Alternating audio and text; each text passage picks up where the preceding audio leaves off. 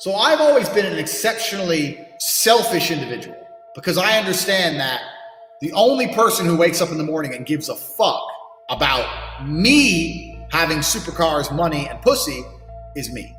None of you wake up and think, I want to make sure Tate gets a new Ferrari today. None of you think that. It doesn't matter how selfish you are as a person, you need a network of high value individuals.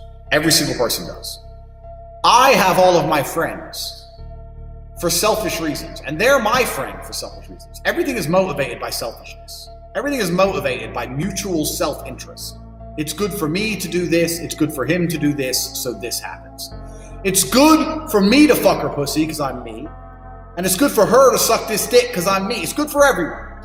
That's why sex happens.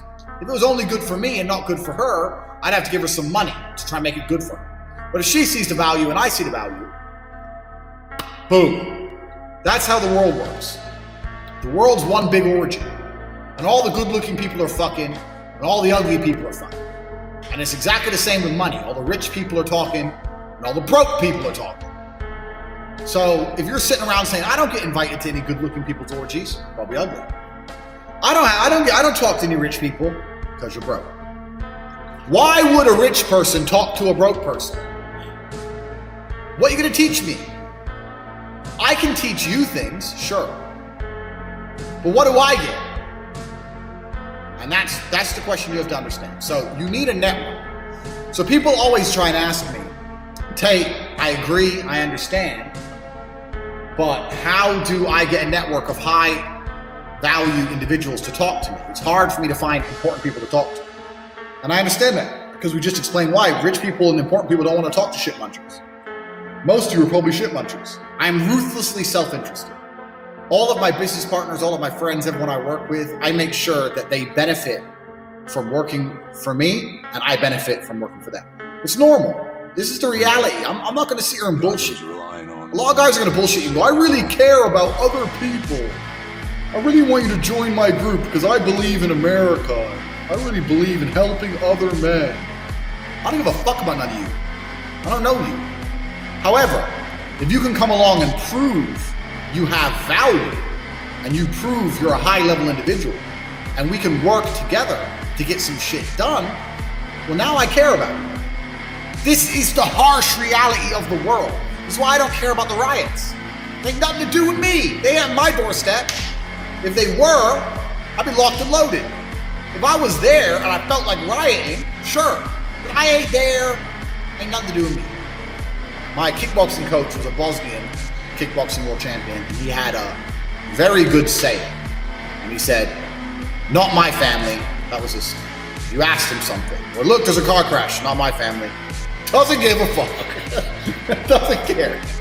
Not my family. So, doesn't give a shit. So, when I was younger, I was sitting around. I was thinking, how, if I could just sit, talk to some rich people, not even rich, if I could just sit and talk to people who are making lots of money, I can find out how to make lots of money. If, if you were to sit and talk to 100 ice cream experts about ice cream, you would know more about ice cream. But if you don't ever talk to them, you don't learn about the ice cream. Like you, you can eat ice cream, you understand ice cream, you understand money, you don't know how it's made, you don't know the intricacies of vanilla versus motherfucking chocolate, how the different temperatures. You don't know this. So I was sitting there thinking, I need to find rich people to talk to. Because if I could just talk to them and listen to how they're making some money, I'm able to make some motherfucking money. So, network is everything.